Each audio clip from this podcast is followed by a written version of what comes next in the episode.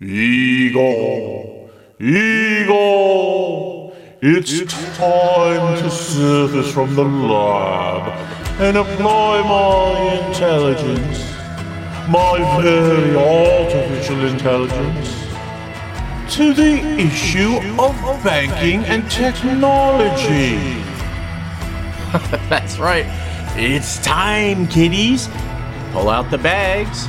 Knock on the door, show us your best costume, because it's Trick or Tech, and we have gathered together a veritable witch's cauldron of guests to talk about technology so far in twenty twenty-one, whether that's FinTech, PropTech, InsureTech, Tic-Tac-Tech, and to also honestly discuss what maybe the disappointments were, where the hype was, where the real hope is going to be. So sit back, chew on that tiffy-taffy-toffee until your teeth rot out of your mouth. It's Trick or Tech, here on Bank and Bill. I was working in the lab late one night. And so here we are. Very safely ensconced by the campfire, toasting marshmallows, not trying to think too much about what's scary, but you know, it's Halloween. You can never quite tell. I am going to very briefly introduce our guest. We have Danny Pajarelli, the C T O of Sensible, Paul Davis, the Director of Marketing Intelligence at Strategic Resource Management, S R M, Steve Ward, Manager of the V C I O and V C I S O consulting groups at C S I. Martina Schubert, the C T O of LenderClose. Cyrus Taheri, Head of Partnerships North America at Mambu. So with that, I'm going to ask you all to give a little bit more background on yourselves and answer the question, what has been your favorite Halloween costume that you've ever worn and why? Danny, why don't we start with you? Great, Lou. Thanks for having me. Yeah, this is Danny. I'm the, as you mentioned, the C T O of Sensible, which is a Toronto-based company. I was almost going to say startup, but we've been at it for a few years now. Let's see, what is my favorite Halloween outfit? So actually, a year or two ago, pre-COVID, my wife and I showed up at a costume party dressed as Lucy and Ricky. And I have to say my favorite part was my wife's Lucy, which was phenomenal. And I was a mediocre Ricky at best, but she was great. She did the whole Lucy voice like, ah! Yeah, she was awesome. Red hair and all. Fabulous. Okay, Paul. Paul Davis with Strategic Resource Management. We're a consulting and advisory firm based out of Memphis, Tennessee, that helps banks and credit unions with everything from negotiating third-party vendor contracts, pricing. We work in some A I automation and looking at also at crypto and things like that.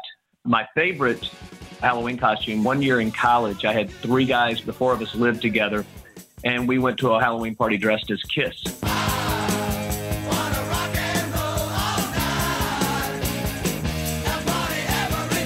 And the best part about that was doing the makeup, doing the face paint for all those guys, and still having photos to basically blackmail them twenty-five years later. So I got to ask you, Paul, which one were you? Well, since it was my idea, I got to be Paul Stanley. There you go. Yeah. Steve, take it away. Hi, Luke. This is Steve Ward. I'm the manager of the V C I Os and V C I S O consulting groups with C S I. And as far as my favorite costume goes from Halloween, my dad was a physician, and around third grade, you know, I was looking for, for the costume and what to do, and he said, don't worry, I got it all figured out. And he came home that afternoon with this huge bag full of all kinds of bandages. And he wrapped me from head to ankle in gauze and cut out where I could see, oh. cut out where I could breathe around my mouth, and I was supposed to be a mummy. I left my feet open so I could wear shoes. Now, unfortunately, the gauze was bright white. It was brand new. So I really looked more like a child that had been in a horrible accident than a mummy. It wasn't too long we realized another design issue with the costume was there was no way out of the costume. You had to be cut out of the costume. But we had lots of fun that night, and I got home and he cut me out of it so I could get to the bathroom. And my favorite thing about it was that, you know, he went through all the effort to do it. Martina, you're up. Hi, Lou. Thanks for having me. I am the C T O at LenderClose here in the middle of beautiful state of Iowa. And I also manage the product team here. So it's really exciting. We are kind of not a startup anymore, but we are a fintech, which is really fun. And it's one of the reasons I came here. I've been in the tech world my entire career. So I'm loving life at this point. My favorite Halloween costume, I got to thinking about this. And as a kid, my family, we did not have a lot of money, and my parents did not buy us Halloween costumes. So every year I would be a hobo because it's the only thing that I could figure out with things around the house to make and paint my face dirty or whatever to look like a hobo coming off a train. And that is pretty much what I did almost every year. So that would probably have to be my favorite. Tell me where have all the hobos gone to?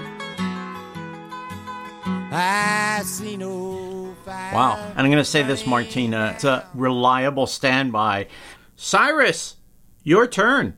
Thank you, Lou, and thank you for having me. So, well, I'm Cyrus Taheri. I, like you said, I look after partnerships for Mambu, which is a very, very special part of the Mambu, you know, business. We look at basically tapping into the ecosystem to help bring the different experience to customers or to businesses. And Halloween is one of my favorite holidays. And my favorite costume, or one of the things that I remember as a child, is when I dress up as Spider-Man. Spider-Man, Spider-Man, does whatever a spider can. Spins a web any size, catches thieves just like flies. Look out, here comes a Spider-Man. And as Spider-Man, I, I loved it. I didn't have a costume then, and it was my mom who cut a bunch of different parts and pieces, paint my face, and I thought it was the coolest costume I ever had. And it must have been really great when you were shooting those webs and swinging off of forty-story buildings, too. Absolutely. Now, on with the show. One of the things that inspired this episode was the idea that while we often do podcasts that have a positive thrust right from the get-go, I think a lot of us have to put up with catchphrases and concepts that we hear all year long and just really don't bear out. The hype is big and the actual delivery, not so much. I would be interested in hearing from you what you think some of those things were that were just overblown or the promise really wasn't realized. I could start, Lou. The thing that came to my mind when thinking about catchphrases, the word hot wind, that's like, it's not working, right? And the thing that really hit home for me is the word agile. I'm a tech person and I've managed a lot of tech teams, and we use the word agile in so many ways and shapes and forms that nobody really knows what they mean anymore. And in some cases, it's just doing the same thing in a shorter amount of time, which is really not what being really agile means. So that would probably be my number one, maybe not just for twenty twenty-one, but maybe for a few years. I have to say, I totally agree with you. I just had recent experience where I was put on a project with a company that was redoing the websites for the Veterans Administration. And we would talk about Agile, and we would talk about Scrum, and we would talk about project management. We would talk about human-centered design. And I started to feel like I was really lost within this sea of jargon. And after a while, I just realized, oh, this is about doing the work. Let's just figure out how to do the work best. So agile, maybe not so agile, right? Right. You know, Lou, one I'd throw out there is personalization, especially in the digital version of the world that we are living in, in the financial institution space these days. Personalization is kind of like going to the gym for me. It's something that everybody agrees is great and is a good idea and is good for everyone, but most people don't actually do it or know how to do it. So personalization is a great one for me, especially given the fact that Sensible, it's in our tagline. We focus in on this, but how do you do it? That's really the key. Absolutely.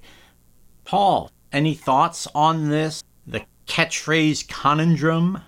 I hope this doesn't come across as too controversial, but for me, it's the whole idea about buy now, pay later, in that while I think it's certainly worthwhile and there's certainly, you know, demand for it, it just seems to me like there's just so much press and so much hype relative to a concept that really has been in the works for decades.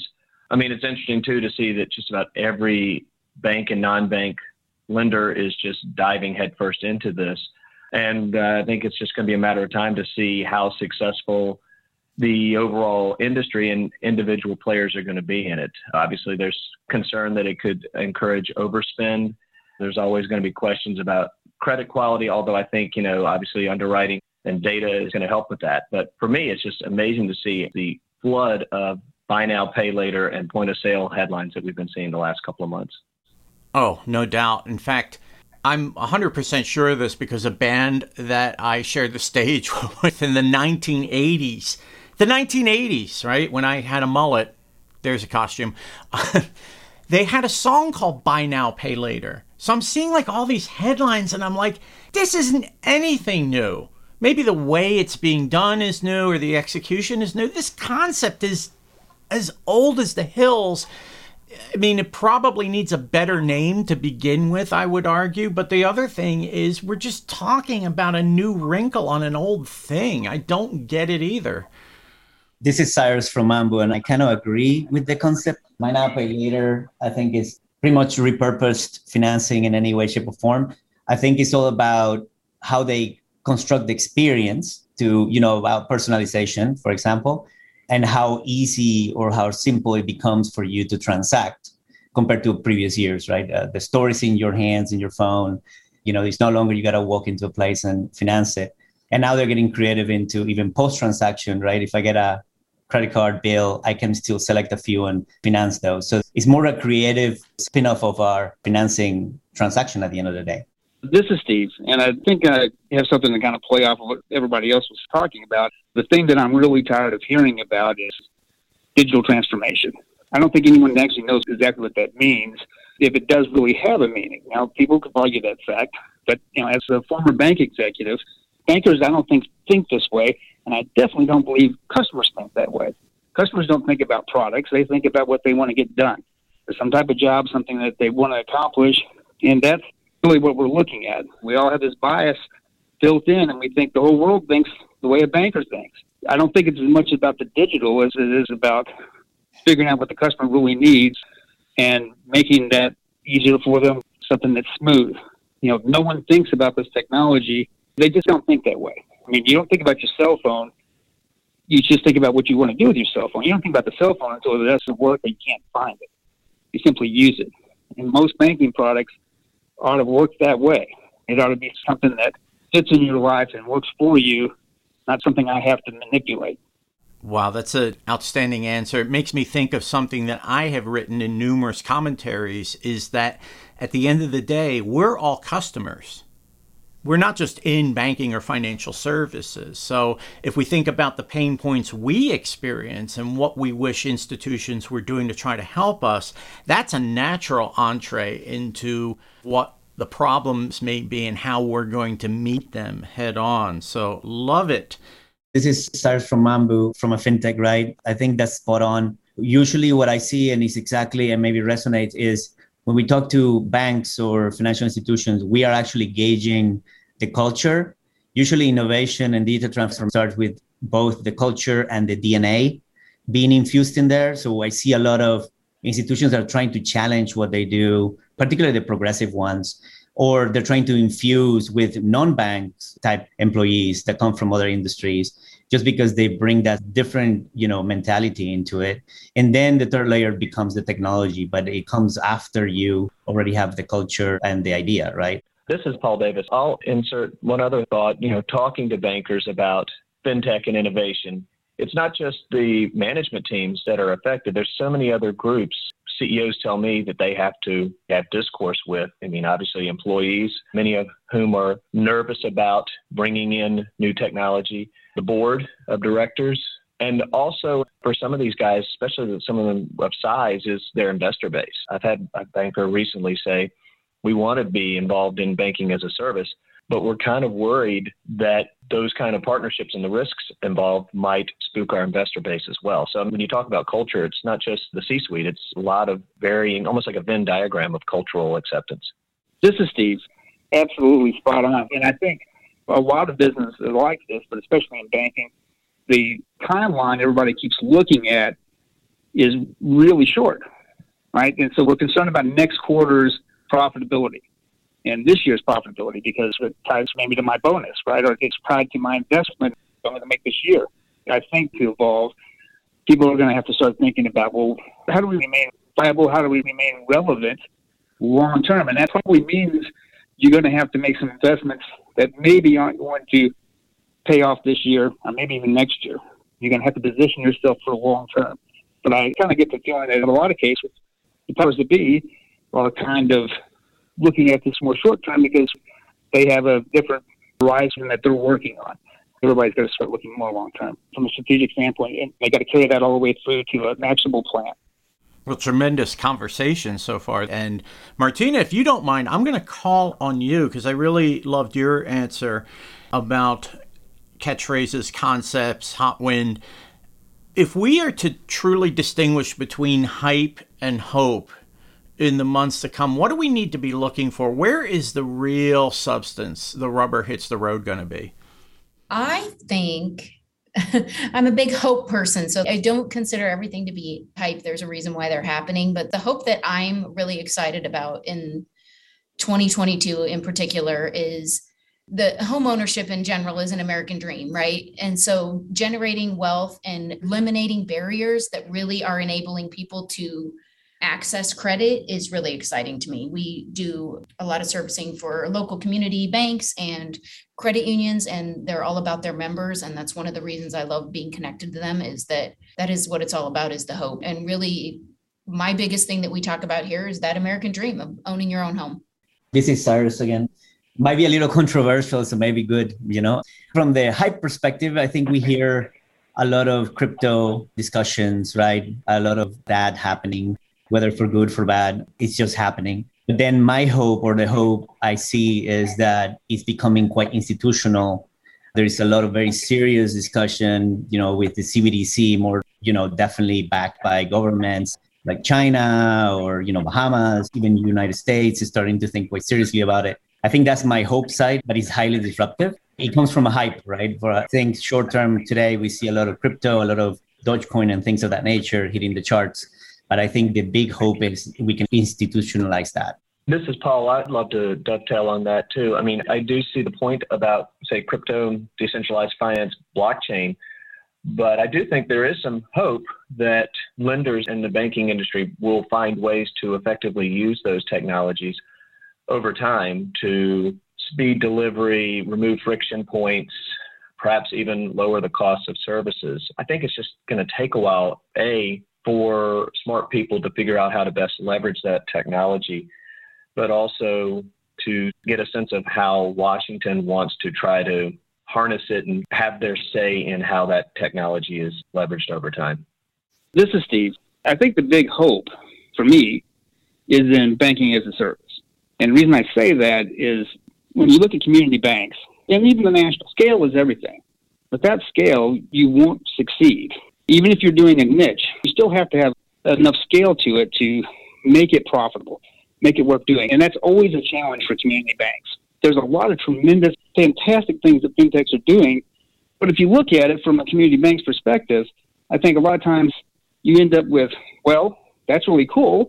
And yeah, I know some people that would like that. And I have some customers that would like that. But for me to get involved in that and for me to invest in that as a banker, I'll never reach enough scale to make this worth doing really profitable, even though it would benefit a portion or a segment of my client base tremendously.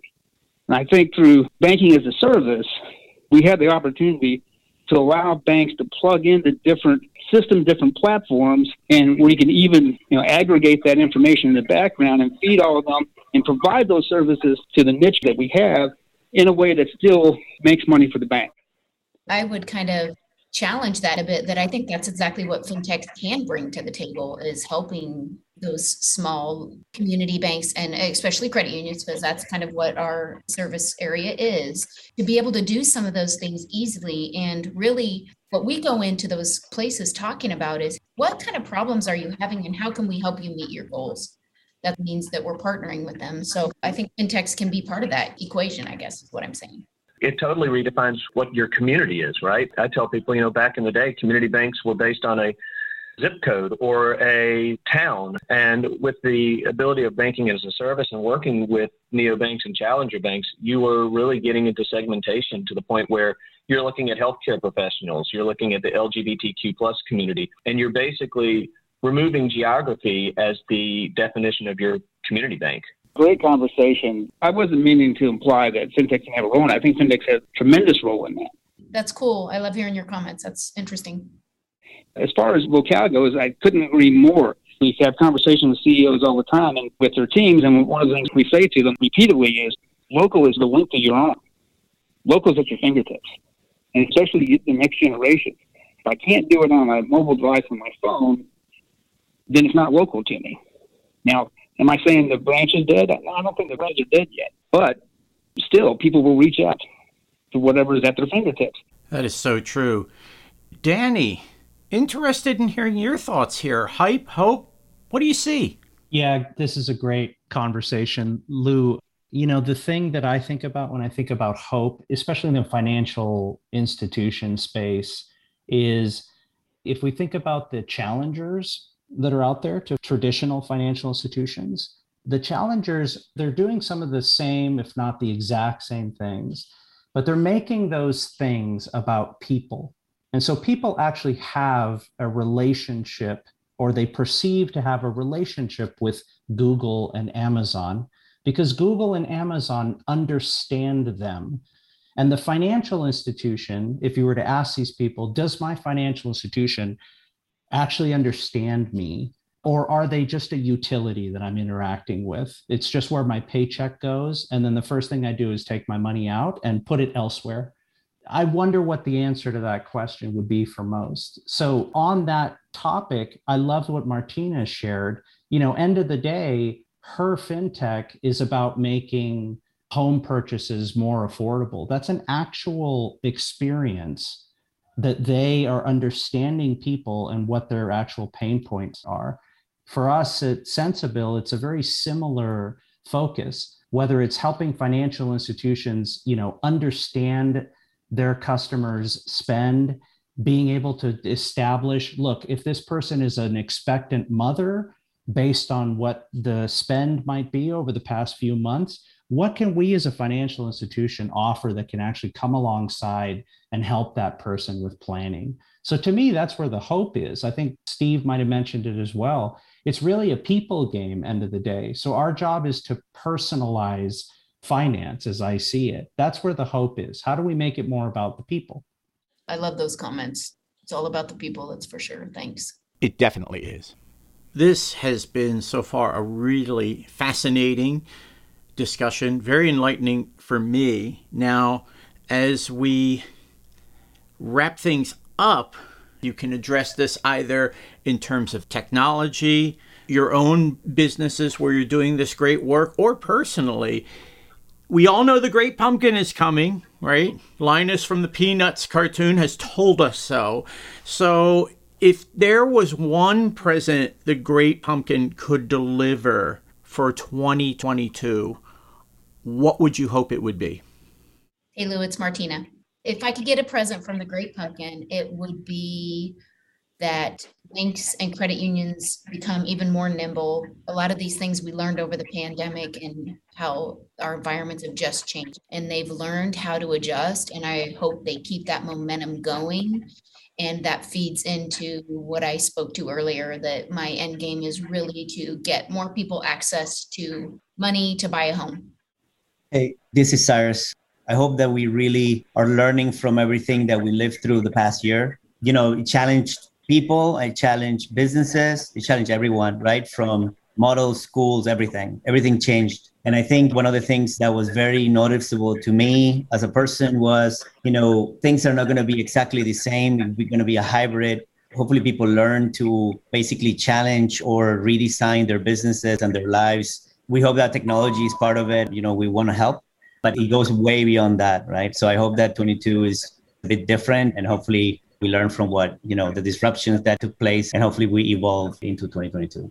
This is Paul. I'll weigh in as well. So I would love to see in twenty twenty-two just to see how banks and credit unions, the ones that have been kind of ahead of the game with fintech partnerships, whether it's the folks that were working to create better interfaces for P P P and S B A lending, or if it's the folks that were looking to use blockchain to improve the mortgage origination process, I'd love to just see those guys actually have some tangible benefits that hopefully the rest of us can look at, and hopefully encourage other folks in the industry to take a closer look and be a little bit more receptive to what fintech has to offer. This is Steve. What I really wish for banks, right? What I hope for, and credit unions as well. While I agree that we do need regulation, the smaller banks, community banks, and the local credit unions need some regulatory relief.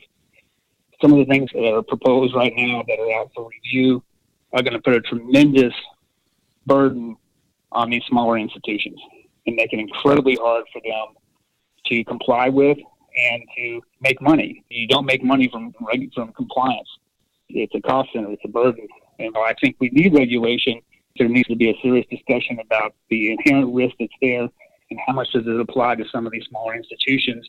Lou, this is Danny. Thanks for the great pumpkin reference, by the way. My goodness, it wouldn't be Halloween without the Charlie Brown episode. You know, for me and for Sensible, really, you know, we're a customer data platform, and we're really the only one that's focused on specifically financial institutions and adjacent institutions like fintechs, et cetera. So the key word in the customer data platform is really the customer, right? So it kind of doesn't matter if we have a bunch of data that no one can actually use for anything. So we're spending a lot of time on things like understanding for the financial institution, things like, you know, price drops or credit card discrepancies, automatically ordering needed products, expense analytics, you know, subscriptions, everyday spend, things like that. If we can get to the point where we help the partner institutions that we work with to really be seen by their customers as understanding them and being really partners, to Cyrus's point, you know, people are changing their habits. People are changing the way that they interact with a lot of these institutions. So can we help these institutions understand their customers better? Not so that they can make more money, but so that they can actually affect people's lives, actual people in a real way, whether it's financial wellness or these other things. If we can have an impact like that, then it makes it worth it to wake up in the morning and come to work and start banging on a keyboard, right?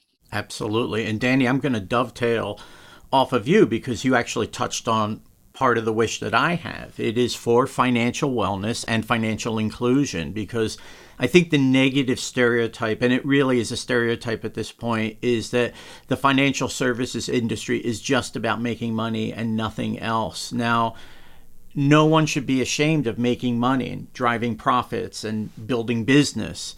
There's also a way to do that while making sure more people get involved in the financial services circle as consumers. That's good for them. It's good for us. And that we do that hand in hand with encouraging financial wellness, because people may want to participate, but they can't even figure out how to pay off their credit card debt or get the money together for a mortgage, or do any number of things that concentrate on, to borrow from you, Martina, American dreams, right? We can make those things happen. We can improve people's lives, and we can also improve bottom lines. So that's my Great Pumpkin gift request. Are you listening, Great Pumpkin, for twenty twenty-two? And I just want to thank all of you for a fabulous discussion. I want to thank you for your leadership in this industry and for taking time from your busy schedules to come here and haunt the listeners on Bankadelic today. Thank you, Lou. It's been great. Thanks, Lou. Thanks for having us. Thanks for having us, Lou. It was fun. Danny Pajarelli of Sensible, Paul Davis of Strategic Resource Management, S R M, Steve Ward of C S I, Martina Schubert of LenderClose, and Cyrus Taheri of Mambu. You can look for them all on LinkedIn or wherever it is that the ghouls go.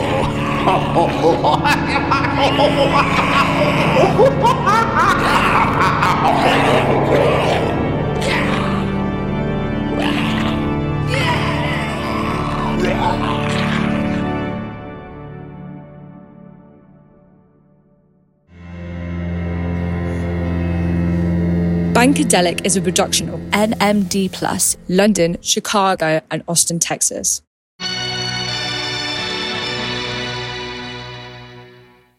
Boo.